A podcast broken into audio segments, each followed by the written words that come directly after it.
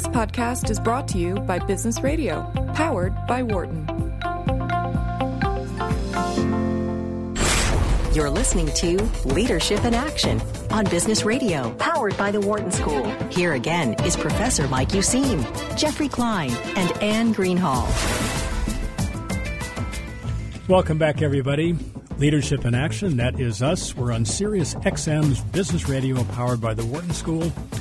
I'm Mike Useem, Director of the Center for Leadership and Change here, and Faculty Director of the McNulty Leadership Center. I'm with Anne Greenhalgh, Deputy Director of that same program. And we are focused, as you know, on leadership in action, how to get it, how to exercise it. And now to join in that uh, dialogue that's been going on for a couple of years, Anne. Yes. I'd like to welcome uh, Rodney Zemmel, who is in the studio with us. Hello, Rodney. Pleasure to be here. Great to have you here. Rodney, you're a senior partner at McKinsey, and you're managing partner for McKinsey for New York, Boston, and Stamford. And I'm often, as I have noticed uh, that, that description before of you, uh, uh, of you before, I'm thinking you're having to manage uh, Red Sox Nation and Yankee Kingdom uh, and everything else in between. But Yes. in any case, um, Rodney, uh, of special interest though tonight is the book that you have co-authored. And by the way, full disclosure on my part, I'm a co-author with you on the book. but we're going to focus on um, Rodney on this book called "Go Long." Why long-term thinking is your best term strat- uh, best short-term strategy. And Rodney, just to get us going on that, what brought about the book? Why, why did you write the book? The book came from a conversation that we had at uh, CEO Academy. And for those of you who aren't familiar with CEO Academy, it's a forum that we convene once a year for CEOs and board chairs uh, to talk about issues that are of importance to them. Uh, it started really as kind of a training forum for early tenure CEOs, but it's evolved a bit just to become a kind of a good uh, a good conversation forum. And over the last few years, this topic of um, you know short term versus long term is it really a trade off? How to manage for the how to manage for the long term has really been a strong theme in the conversation. And a few of us were talking about it after the event and said, you know, it would be a great topic for a book. And in particular, what we thought is there have been a lot of books that have been written on it from the investing point of view. This is, you know, what are the benefits of focusing on the long term from an investing standpoint. But from a managerial standpoint, there was almost nothing. So that was the hmm. gap we were looking to mm-hmm. fill. Mm-hmm.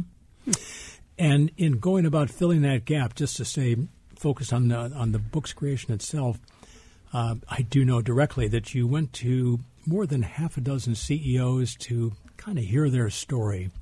So why did you choose that method to bring this out managerially, as opposed to a, a survey or some other methodology? Um, we thought it'd be more interesting. Um, it's also, I think it's Yeah. it's it's by definition kind of a qualitative topic, right? It's pretty hard to look at what are the the, the hard uh, the hard measures of how people have chosen to focus on the long term versus the short term. So we thought let's try and find the dramatic stories where people have done it, and let's see if we can extrapolate some general lessons from the dramatic stories. Yep, terrific. Rodney, so nice to have you on the show. At the top of the seven o'clock hour, Mike asked me a question about what constitutes long term. So, can you speak to that? When you say long term, what do you have in mind? So I think it actually depends on the industry, right? Okay. So there are some industries with really short product life cycles. So if you're in consumer electronics, you know, long term might mean two years, uh, whereas if you're in pharmaceuticals, long term might mean ten years or longer. Um, the typical holding period for an equity in the US now is less than one year. So we almost certainly mean more than one year. And I'd say most people probably think of it as, you know, five years, five years plus. Very good. And in interviewing the CEOs that you spoke with, um, did you begin to find patterns in the conversations? And so, say say a little bit more about that process. So the stories were actually very different. So at first Okay. it was quite hard to find patterns. Uh, we did get to some, and I'll, I'll come to that. But um, you know, the story of you know, Ivan Seidenberg at Verizon making a 150 billion dollar bet to build out a new network. Um, or you know Larry Merlo uh, walking away from two billion dollars from choosing not to sell cigarettes in CVS anymore. I mean, those are kind of different ends of the spectrum in terms of immediacy of the uh, of the decision. Um, but I, I think we, we, did see some patterns emerge, and maybe the, the, the clearest pattern was it, uh, around passion and conviction. Hmm. So, a senior leader, a chief executive who really has conviction about the long term direction of the company. Um, and in some cases, that might be a societal passion, but I think in all cases, it's also a business passion, right? This isn't a book about corporate social responsibility, important though that is.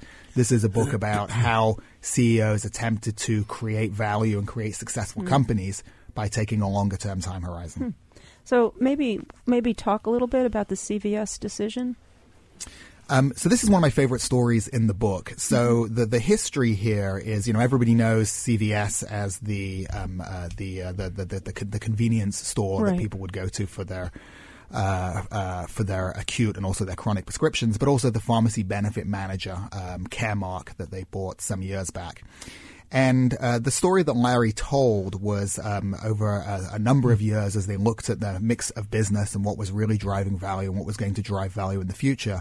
They saw themselves becoming more and more a healthcare company. Mm. And in the US, it's been absolutely the industry standard for a long time for pharmacies to sell fig- cigarettes. And CVS did, and CVS right. at the time was making, I think, a billion and a half in tobacco and another 500 million in terms of what those customers who are coming in for tobacco also bought. And he and his board uh, and his management team debated it for a long time. I think he said they spent more than a year debating it, and they realized it was just inconsistent with their future vision. So, you know, the act to say we're not going to sell cigarettes anymore was not in itself a strategy. It was a step on the way to the strategy of moving from being mm-hmm. a convenience store to a healthcare company. And they thought if they're going to succeed as a healthcare company, they need to uh, make those kinds of bold decisions. Mm, that's a great, wonderful example. Mm. And and Rodney, maybe just backing up mm. for a minute, let's stay with uh, Larry Merlo at CVS Chief Executive Officer based in Rhode Island, the headquarters. As I recall, some 7,500 stores across uh, North America, huge corporation. And just uh, maybe take us into his world and reference, if you would, the kind of short term pressures that he does feel. Mm. Are they coming from the board? Are they coming from within him, within himself? Employees? Uh, how, how, how does a CEO feel the short term drumbeat? Sure. So you know he was quite passionate as he told us the story. I think I said passion was a was a was a common theme. So yes, an enormously distributed organization. I think it was seventy seven hundred stores at the time. I think it's closer to ten thousand stores now. Um, and a business that was very operationally focused. And Larry himself was a, is a pharmacist and grew up in the stores and through excelling in hmm. store operations. Mm. So, you know, the month by month, quarter by quarter, how each store was doing was incredibly important. And they were really in a dogfight with a couple of the other big pharmacy retailers who are, um, you know, have a very similar product mix.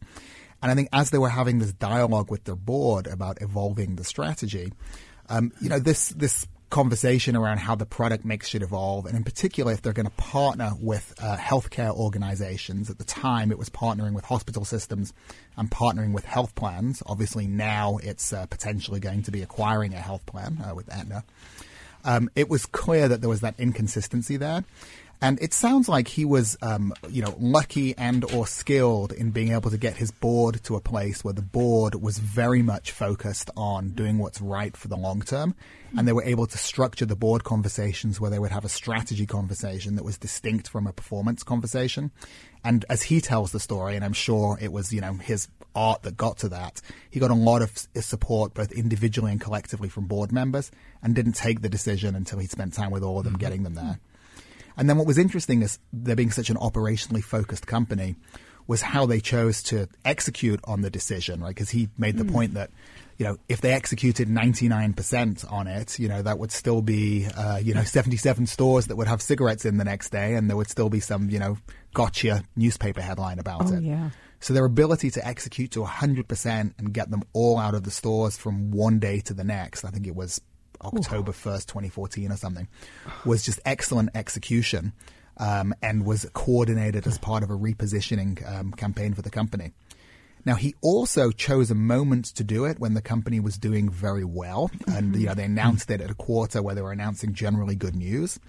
The market reaction, as he described it, was not positive in the short term. I think the stock was down seven percent on the back of what was otherwise good news.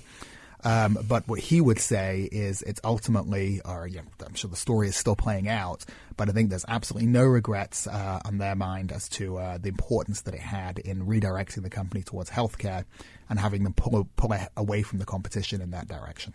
Mm-hmm. So, Rodney, a quick question on that, then back over to Anne. The board was supportive when they got into the discussion, uh, in large part. You said it uh, very directly because the strategy made sense. If they're going to be branded as a healthcare company, broadly defined, having tobacco out of the stores made sense. So I can see that the board members being drawn to that.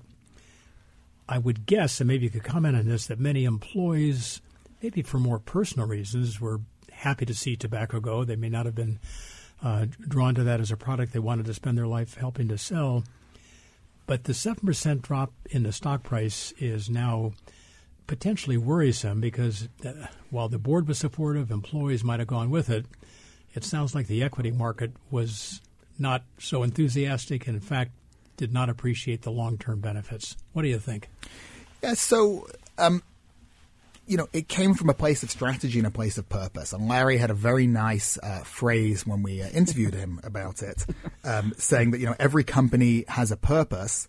Uh, but it's rare to be able to find kind of a bold action to you know to put behind that purpose, right? And as I think about a lot of the the, the, the companies that I've come to know, you know, every company has an inspiring purpose and mission statement. But when you say, what have you actually mm-hmm. done to move the needle on that, it tends to get a little fuzzier, right? So this mm-hmm. kind of dramatic action mm. that says, here's who we are, here's who we're going to be, you know, we're going to really show people that. I think was very energizing and empowering to employees. I know it wasn't kind of unanimously, or it took a while for the management team to unanimously agree with it, so I'm sure there were dissenters. And you know, I, I don't know what their reaction to to the to the to the stock price was, but I, I expect that there was a, a belief that uh, you know while the short-term owners of the stock might do what short-term owners of the stock do, they were looking to cultivate more long-term owners uh, and people who really understood the future healthcare direction. Rodney, I, I so appreciate your response to that question. You read my mind. Mm-hmm. Uh, not long ago, uh, Mike and I had a conversation um, about Indra Nooyi of PepsiCo. PepsiCo, CEO and chairman of PepsiCo, who made the bold move towards more nutritious products, took artificial sweetener out of products, mm. and she had a mantra that she repeated over and over again. And if I have it right, Mike, you can correct me if I'm wrong. Performance with purpose. and that's exactly what I'm hearing you say in describing the the bold move of you know Larry and, of CVS. So I think that's exactly right. Um, now, in healthcare or in food, uh, and we have Paul Polman of Unilever in the book as another example. Um, I think it, it's e- it's easy for purpose to be a societal purpose, mm-hmm. but I, I, think I wouldn't want your listeners to take away that you can only focus on the long term if you have a purpose that's other than a uh, kind of a business purpose. Mm-hmm.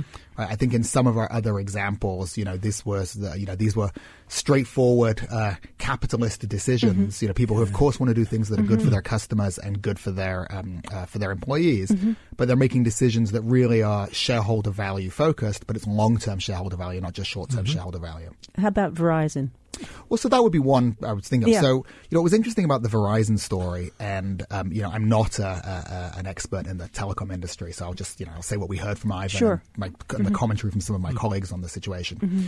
You know, this was an in, intensely competitive uh, market um, and a market where um, return on capital was significantly threatened.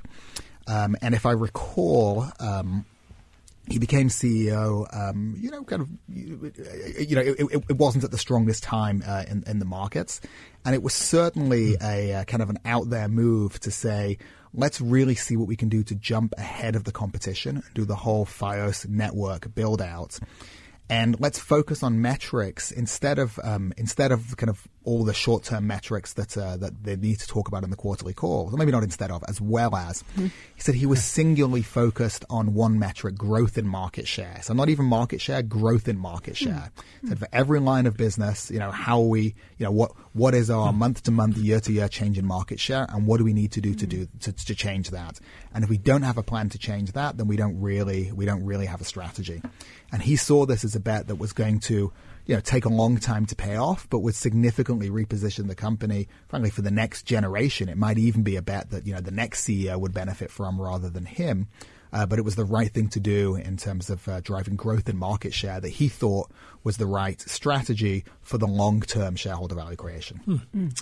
Rodney, I just need to take a minute Sure. here to remind our listeners that this is Leadership in Action, business radio powered by our school, the Wharton School. I'm Mike Useem. I'm here with Anne Greenhalgh.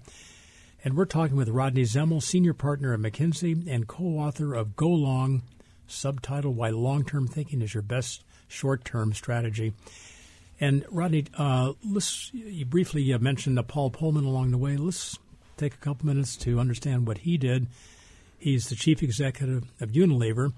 Most Americans won't necessarily recognize that name, but they have purchased Ben and Jerry's ice cream and a whole lot of other products that Unilever makes. It's uh, on a scale of Procter and Gamble. And uh, just uh, kind of tell us his story and what he did and why he was going long. So this is a really, I mean, they're all remarkable in their in, in their own way, but maybe this is one of the ones I was less familiar with before we wrote the book, so therefore I find it more remarkable. Um, so he stepped in as CEO um, after the financial crisis, um, and at a time when it was pretty tough to be a diversified food conglomerate. Um, and the pressure was all around, you know, where to find those, uh, you know, those next few points of growth and how to continue to take costs out uh, and how to prune the portfolio and kind of, you know, w- what do you need to do to kind of stabilize the business in a pretty rough time. And the, the way um, Paul tells the story is what he did was he went back to the heritage of the company and he looked at the history of uh, of, um, of of Mr. Lever of the Lever family and found an incredibly philanthropic history uh, around a company that was really uh, built around looking after its workers, looking after its society, uh, and bringing forward products that were going to do good in the world. And he said he wanted to really refocus the company around that. There's a very dramatic story about an early board meeting that he held in Port Sunlight, uh, which is a you know a reasonably um, um, uh, at the time a reasonably depressed area in the in the, the northwest of England, actually not too far from where I grew up in Manchester, um, and uh, took the board there to really show that it was kind of a back to basics strategy in terms of the purpose and mission of the company. And then he refocused the whole company around the topic of sustainability. Uh, and for him, it was not about having a great corporate social responsibility department that can tell the message, but it was really about making the whole company focus on sustainability uh, and focus on products that were going to help people achieve that and work all the way through the supply chain to make sure they were they were working on things in a in a sustainable way. Um, he would say it drew, you know, incredible dividends in terms of employee engagement, in terms of the talent they were able to attract, and what was not necessarily the most glamorous of industries, uh, and in terms of real focus. And the results that Unilever has had in the intervening time period are incredibly impressive. They've been um, among the highest, if not the highest, performing um, stock in their in their category um, uh, with a, an incredible degree of consistency uh, to that for most of the uh, most of the time period, uh, and he gives a lot of the credit uh, to the sustainability strategy. Now, it, it is fair to say that um, you know there there there are. Um, some of their investors uh, would say that you know sustainability is is nice, but it's not actually what's driven the company. And certainly, when 3G took a run at the company, they believed it was an expensive luxury uh, 3G being the Brazilian uh, uh, private equity firm who've been extremely successful, uh, but have a reputation for being uh, aggressive uh, cost cutters. Um, and uh, you know the way the press around the story goes, and the way uh, he tells the story. Of course, we don't know 3G side of the story, but the way he tells the story is uh, they came in with an aggressive proposition around uh, around cost reduction and refocusing of the company, uh, and uh, in his mind, really moving away from the sustainability mission. And he was able to fight them off by convincing the investors and convincing um, the the board that the path they were on was the right one, and that the past results have spoken uh, for themselves. Now, you know, some people would say.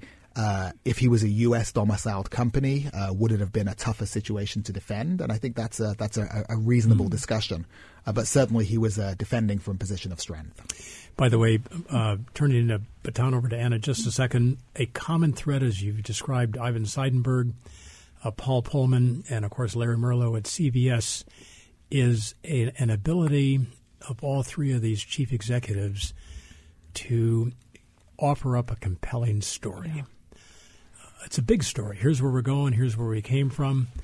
Uh, and if we take a deep breath, step back a bit, uh, stay with me. We're going to take some short term uh, losses, but uh, longer term, if it's a compelling story, even the t- most tough minded investors, certainly directors and employees, do seem to buy in. What, what do you think?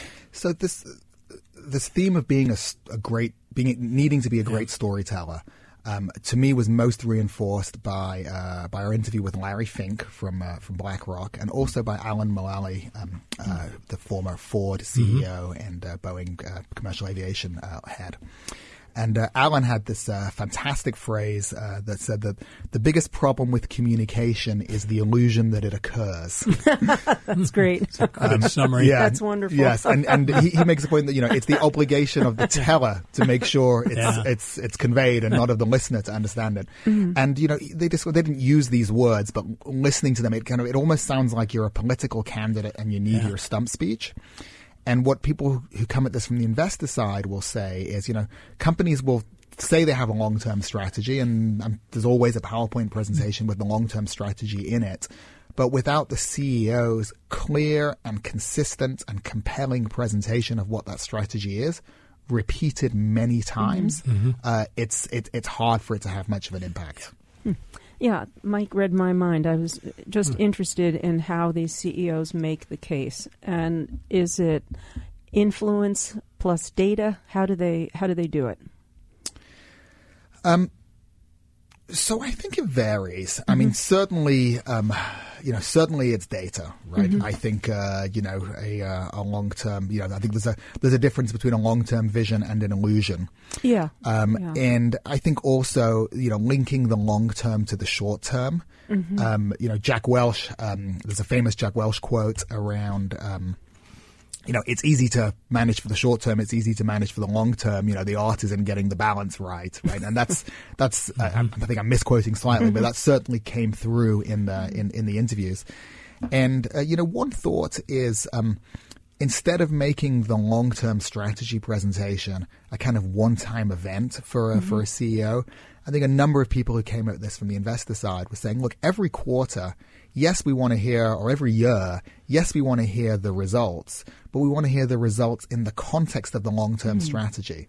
So remind us where you're trying to go. Tell us how you actually did, and then put that in the context of the long-term strategy goals that uh, that, that, that, hmm. you're putting together. Mm. Ronnie, if I can just uh, allude to a study that was published a couple years ago that makes exactly the same point. The researchers, two of them, looked at the several days after a company had made mm. a large downsizing announcement.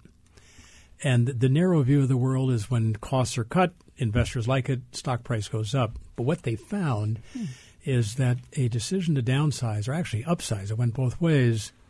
If there's a story behind why they're doing that, stock goes up. If they hire a lot of people or fire a lot of people and there's no underlying mm. story, the price next couple of days of trading does go down. Exactly your point. Mm. Yes, although I think one thing that doing the research for this book has helped me realize is I'm probably never going to look at another kind of three days before, three days after stock price study again, right? okay.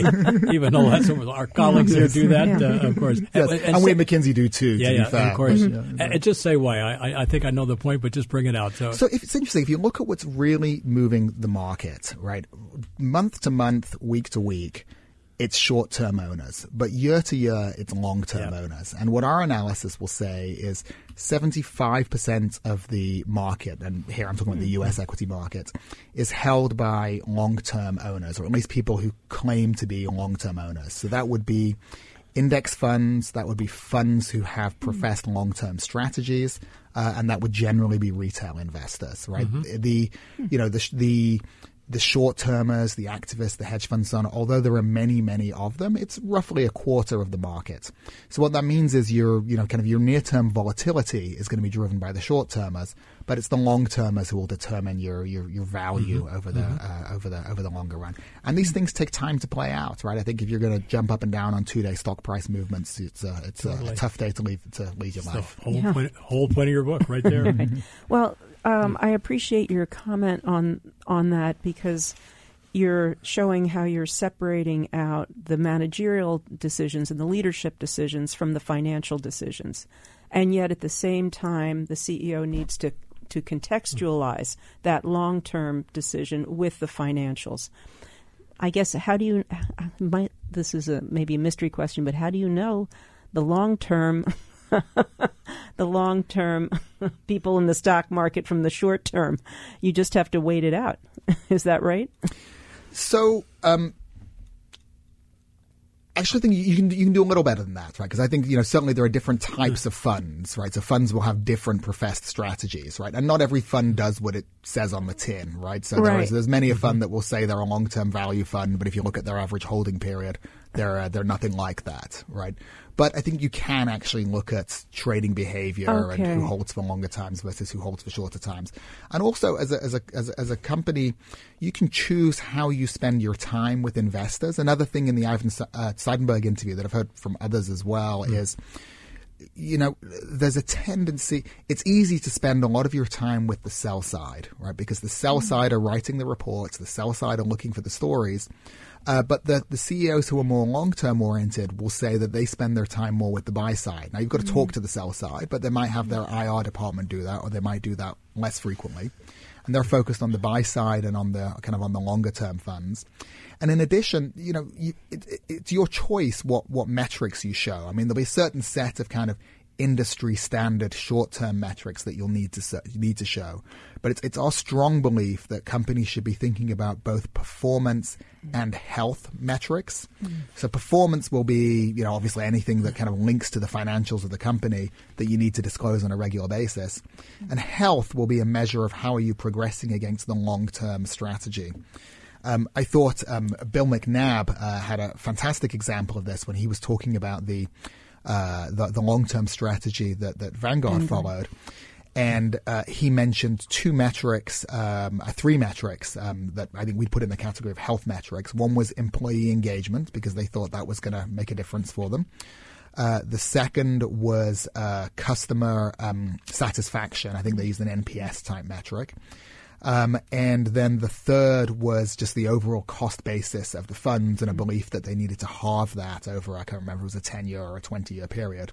And they thought, you know, those mm. three numbers, although none of them are numbers that, you know, an equity analyst would typically be focused on, are numbers that were critical components of their long term strategy. Mm. All right, Rod, just uh, actually, let's just hold that thought for a minute. We're going to come back on that very point. point, And I've got a question to bridge across the mm. break here as follows. Uh, you chronicle in the book uh, a half dozen, actually more than a half dozen people who've kind of fought against the, the tide. They kind of pushed back against all these pressures coming from the equity market. Do you think that this issue is going to be more troublesome in the years to come? With the rise of investor activism, there is a trend there that maybe says all the more important to start thinking long term because it's going to be tougher in the future. We'll come back to that in the meantime, I just want to remind everybody that I'm Mike Useem. I'm here with Anne Greenhalgh. You are listening to Leadership in Action, business radio powered by the Wharton School, Sirius XM, Channel 111. Stay tuned. We'll have more with Rodney Zemmel after the break.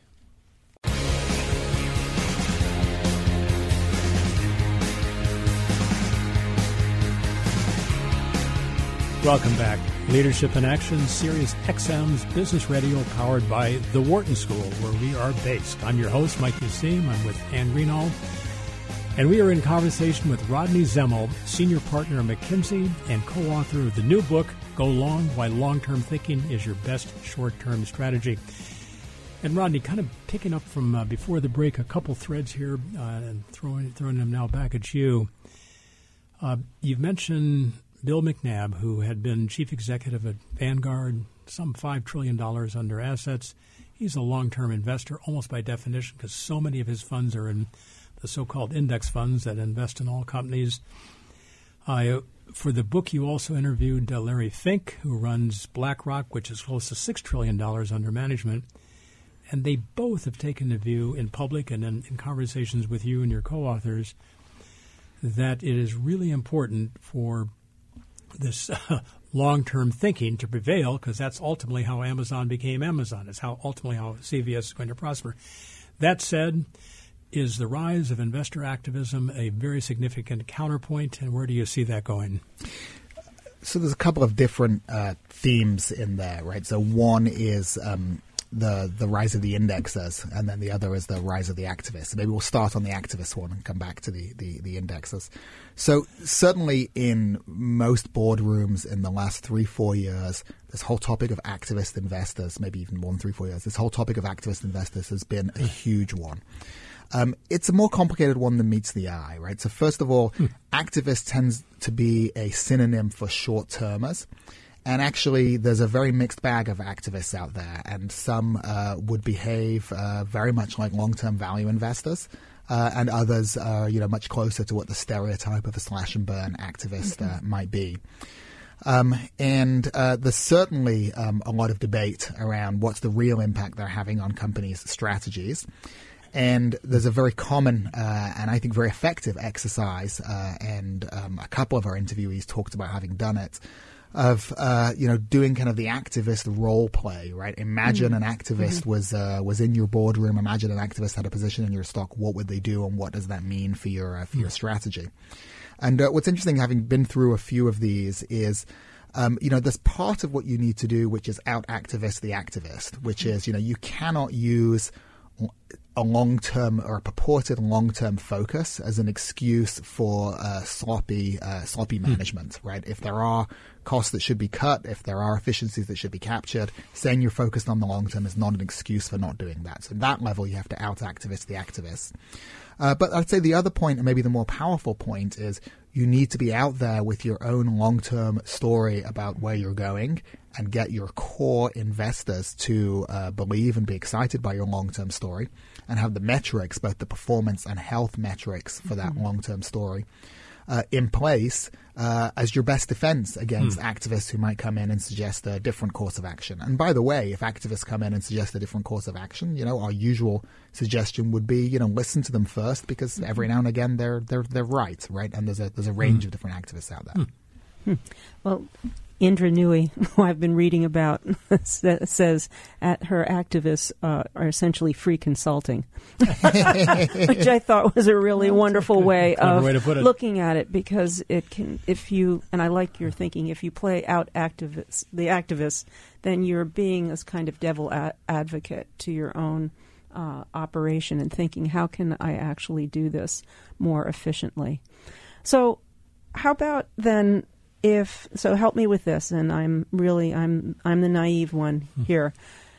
If the long-term strategy is works and it's an advisable strategy how do we get people to do it? So that's a great question and maybe we should start with you know what are the reasons why people don't do it right okay and, and what's, yes and what's valid and you know what isn't valid in those reasons right so the most common reason when you talk to executives uh, whether it's CEOs whether it's other mm. executives is they say it's uh, it's capital markets pressure, right? It's investors. So 87% of executives say that they feel the greatest pressure over the next two years, right. and a very similar number, 86%, say that they will make better resource allocation decisions if they take a longer term lens than the next two years. Mm-hmm. They feel trapped mm-hmm. by the capital markets. What's interesting is it becomes one of those uh, kind of odd, kind of he said, she said situations because yeah. when you talk to investors, what investors will not always but often say is CEOs are too short term focused. We want them to be more long term focused. Mm-hmm. And we don't want them to, you know, just tell us quarter over quarter. We want to know, you know, where they're going and what's the story. And you know, you might say that's easy to say. So we did a little kind of thought experiment to uh, to test uh, how uh, companies and how investors might react to certain circumstances. So we laid out um, a scenario. We said, imagine you've got a company where uh, seventy percent of its uh, of its earnings uh, come from an uh, come from uh, ex-US, come from overseas mm-hmm. investments. Mm-hmm. And imagine there's a foreign currency movement uh, such that um, you're uh, you're going to have a ten percent decline in your in your earnings because of that. Mm-hmm. What do you do? And when we asked um, executives that question, executives of public companies, um, 76 uh, uh, sorry, sixty percent of executives. Sorry, just mm-hmm. numbers here. Sixty percent of executives said, "Oh, well, if that happens, we've got to cut costs, right? We'll cut costs in the U.S. business. We'll cut costs overseas. You know, we'll do, you know, we'll we'll hold off on investments. We'll do something to meet the numbers that we've committed, right? Okay, and right away. So quick right. action, right? Yeah. Even though you know foreign exchange, it's kind of the dictionary definition of uh, an external act that had nothing to do with management, right? When we ask the same question to investors, seventy six percent of investors said they should do nothing. Mm. They should explain it, right? They should explain why they're off and you know why it's forex and not a you know not a not a business issue and put it in the context of the long term strategy. Now there is that 24 percent, which interestingly mapped to that percentage of investors on average that we thought are short termists mm. who thought they should do something, but it's way less than the number of uh, the number of, uh, of, of, of managers who thought that. Now what was interesting was, or what we found interesting, we then repeated the experiment with private companies rather than public companies. Ah. And when you do it with private company executives, instead of the 60% of executives who say we should do something, only 30% say we should it. do something. Right. Okay, so they're a little more conf- confident, feeling they're more the master of their of their own ships. Yes. Exactly. Yes. So now, Rodney, you've given this percentage before, and let me dig a little bit deeper. The long term investors, roughly 75%, short term, roughly 25%. Who makes up both of those parties? So in the so what we categorize as long term mm-hmm. is uh, all the index funds, uh, which is a you know a new phenomena and is now kind of a double digit percentage of the market. Uh, there's different statistics for it out there, but you know r- roughly kind of low double digits. Mm. Um, we categorize uh, funds that call themselves long-term or value investors. And Bill McNabb made a you know interesting point. You know, that's they may say that that's not always what they are. Right, I think that's right. very fair. Um, and then in addition to that, most retail investors, and obviously there are some, you know, day traders out there who are retail investors, but there's a lot of buy and hold as well. Mm-hmm. Uh, and the short termers would then be the hedge funds, um, many of the activists, and so on. Right. Um, and on hedge funds, you know, it's interesting. There are now twice as many hedge funds in the U.S., more than twice as many hedge funds in the U.S. as there are public companies. Hmm.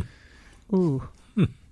All right. So is that worrisome? Does that is that one of the barriers towards a long term strategy?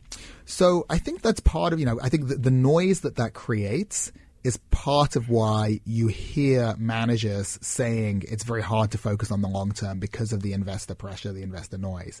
But you know, if you believe, and you know, it's an if, you believe the analysis that says actually they're driving the short term volatility, but they're not driving the long term all that much, then that you know, then then um, that that that would say you know don't don't don't get overly focused on them and uh, kind of you know wait wait them out and uh, you know have, have, a strategy. And you can clearly hear it's been interesting as we've done these discussions. We've it, it almost felt like there's been a, uh, uh, a kind of a somewhat adversarial conversation between. Uh, the Larry Finks and the Bill McNabbs, and between uh, some of the uh, the more the more short term investors in the market on kind of what the right you know the the, the right approach to, to capitalism is. Right. Okay. And so, from the point of view of the hedge hedge fund, they're doing a service. they're they are helping make lean, mean organizations. No, I, I, absolutely. And again, you know, there's, there's, it's a broad category, yes, right? So right. you know, it's easy to, to stereotype, but, it, but not with a hedge fund. With an activist, we had a very interesting discussion uh, once in one of our forums with um, uh, a uh, with an activist who said, "Look, you know, you've got to be really careful with these focus on the long term arguments because."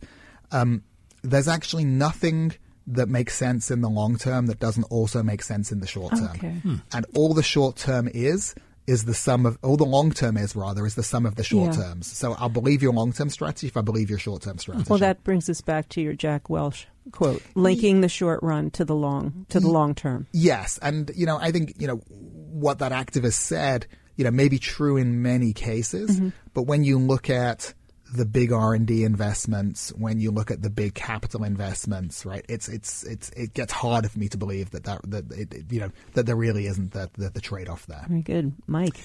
Uh, just and I just want to quickly intervene and yeah. remind all of our listeners that this is Leadership in Action. I'm Mike Useem. I'm with Anne Greenhalgh here, and we're speaking with Rodney Zemmel, senior partner at McKinsey and co-author of Go Long: Why Long-Term Thinking is Your Best tor- Best Short-Term Strategy.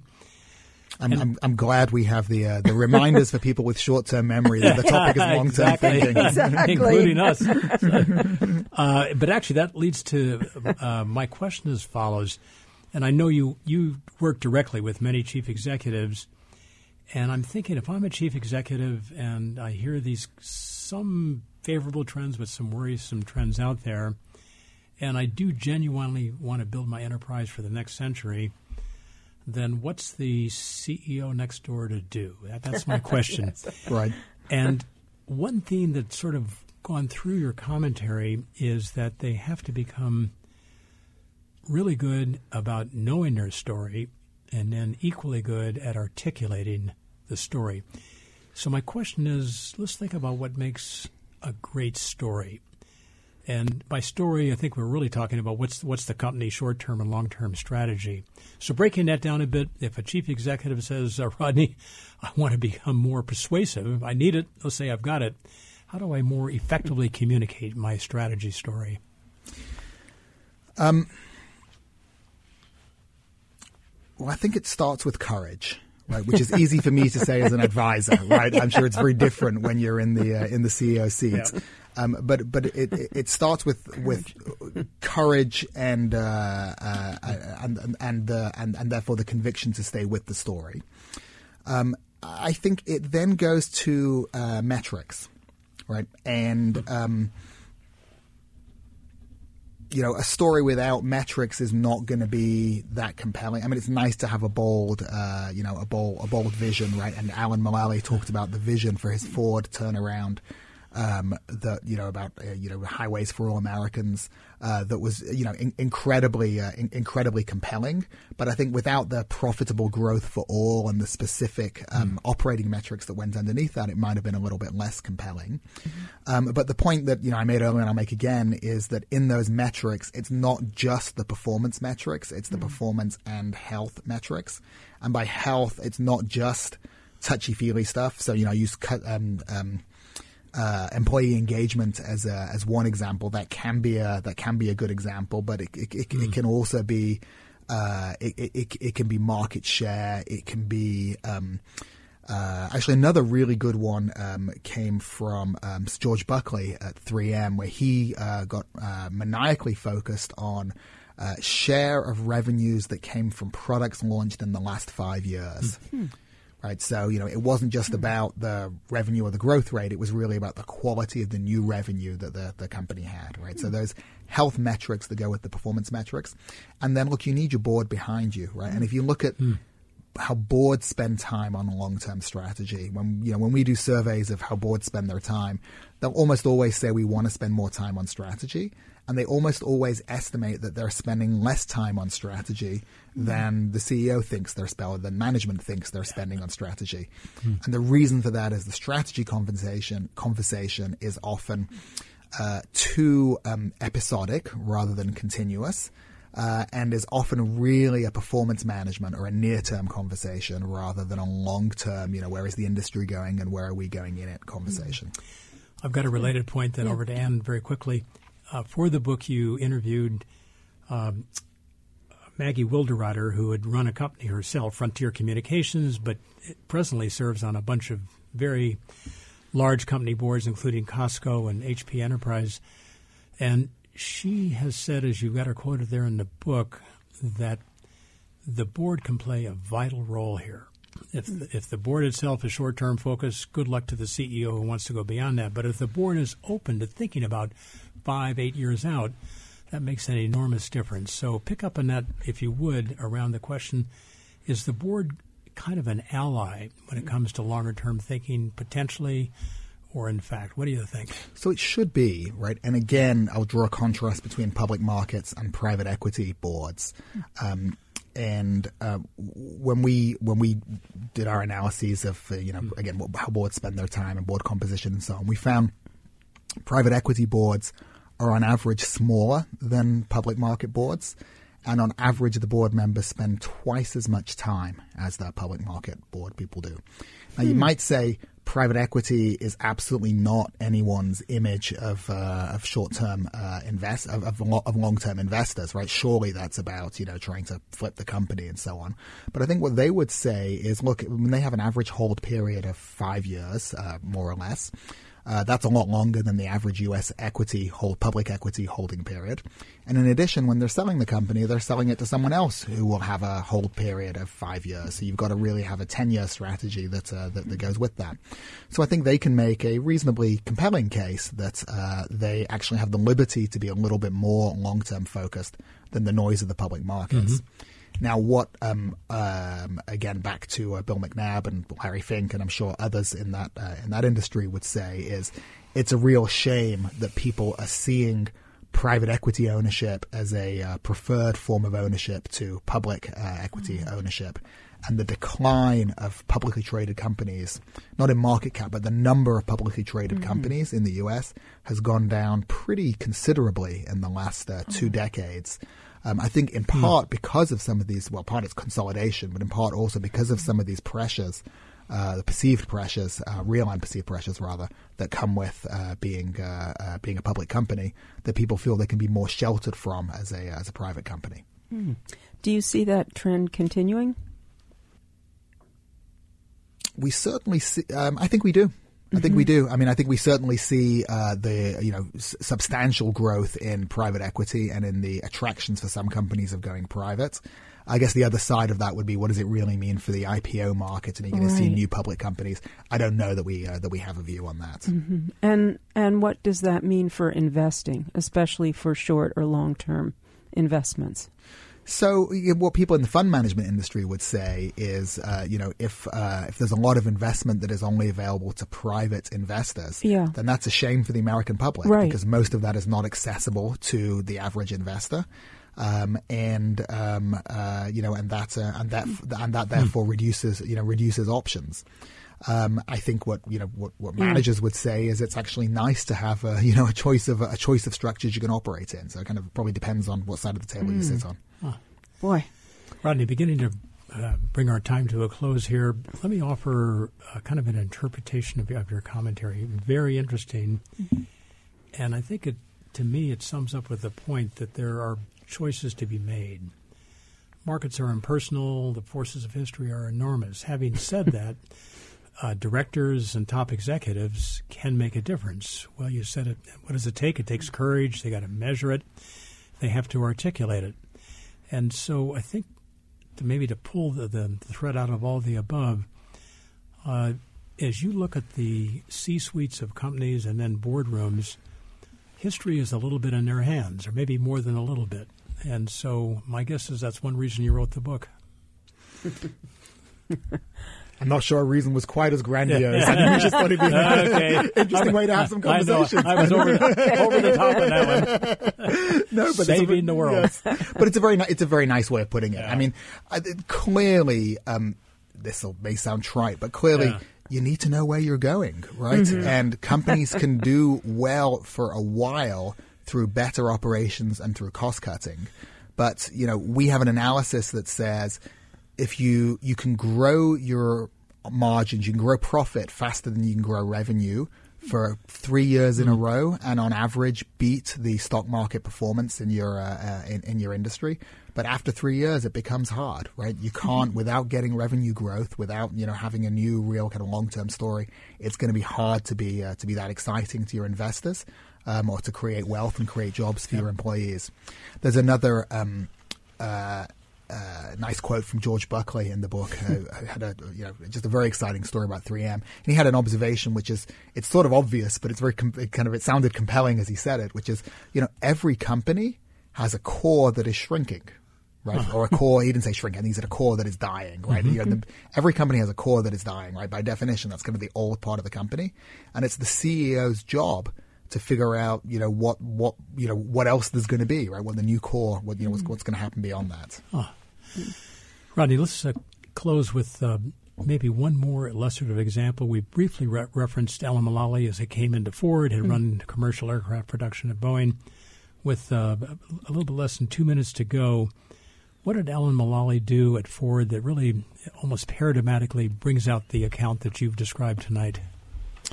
Um, so he, he, you know his story is one of the better known stories in the book, but it is a very nice example of uh, of tying it all together, right? So it started with a purpose, right, of kind of the great company he wanted Ford to become again. Um, and then he had there's a we reproduce the page in the book, but he had a one pager that was really just in mm. one simple page his his his philosophy of how he uh, he he he you know wanted to lead and unite the company. Um, and it started with people and with openness and with transparency, but then it had a very clear operating system around it of how he wanted the team to get together and to meet and to have uh, kind of a, uh, a, a, full and open conversation around how things were really going and around where they needed to go.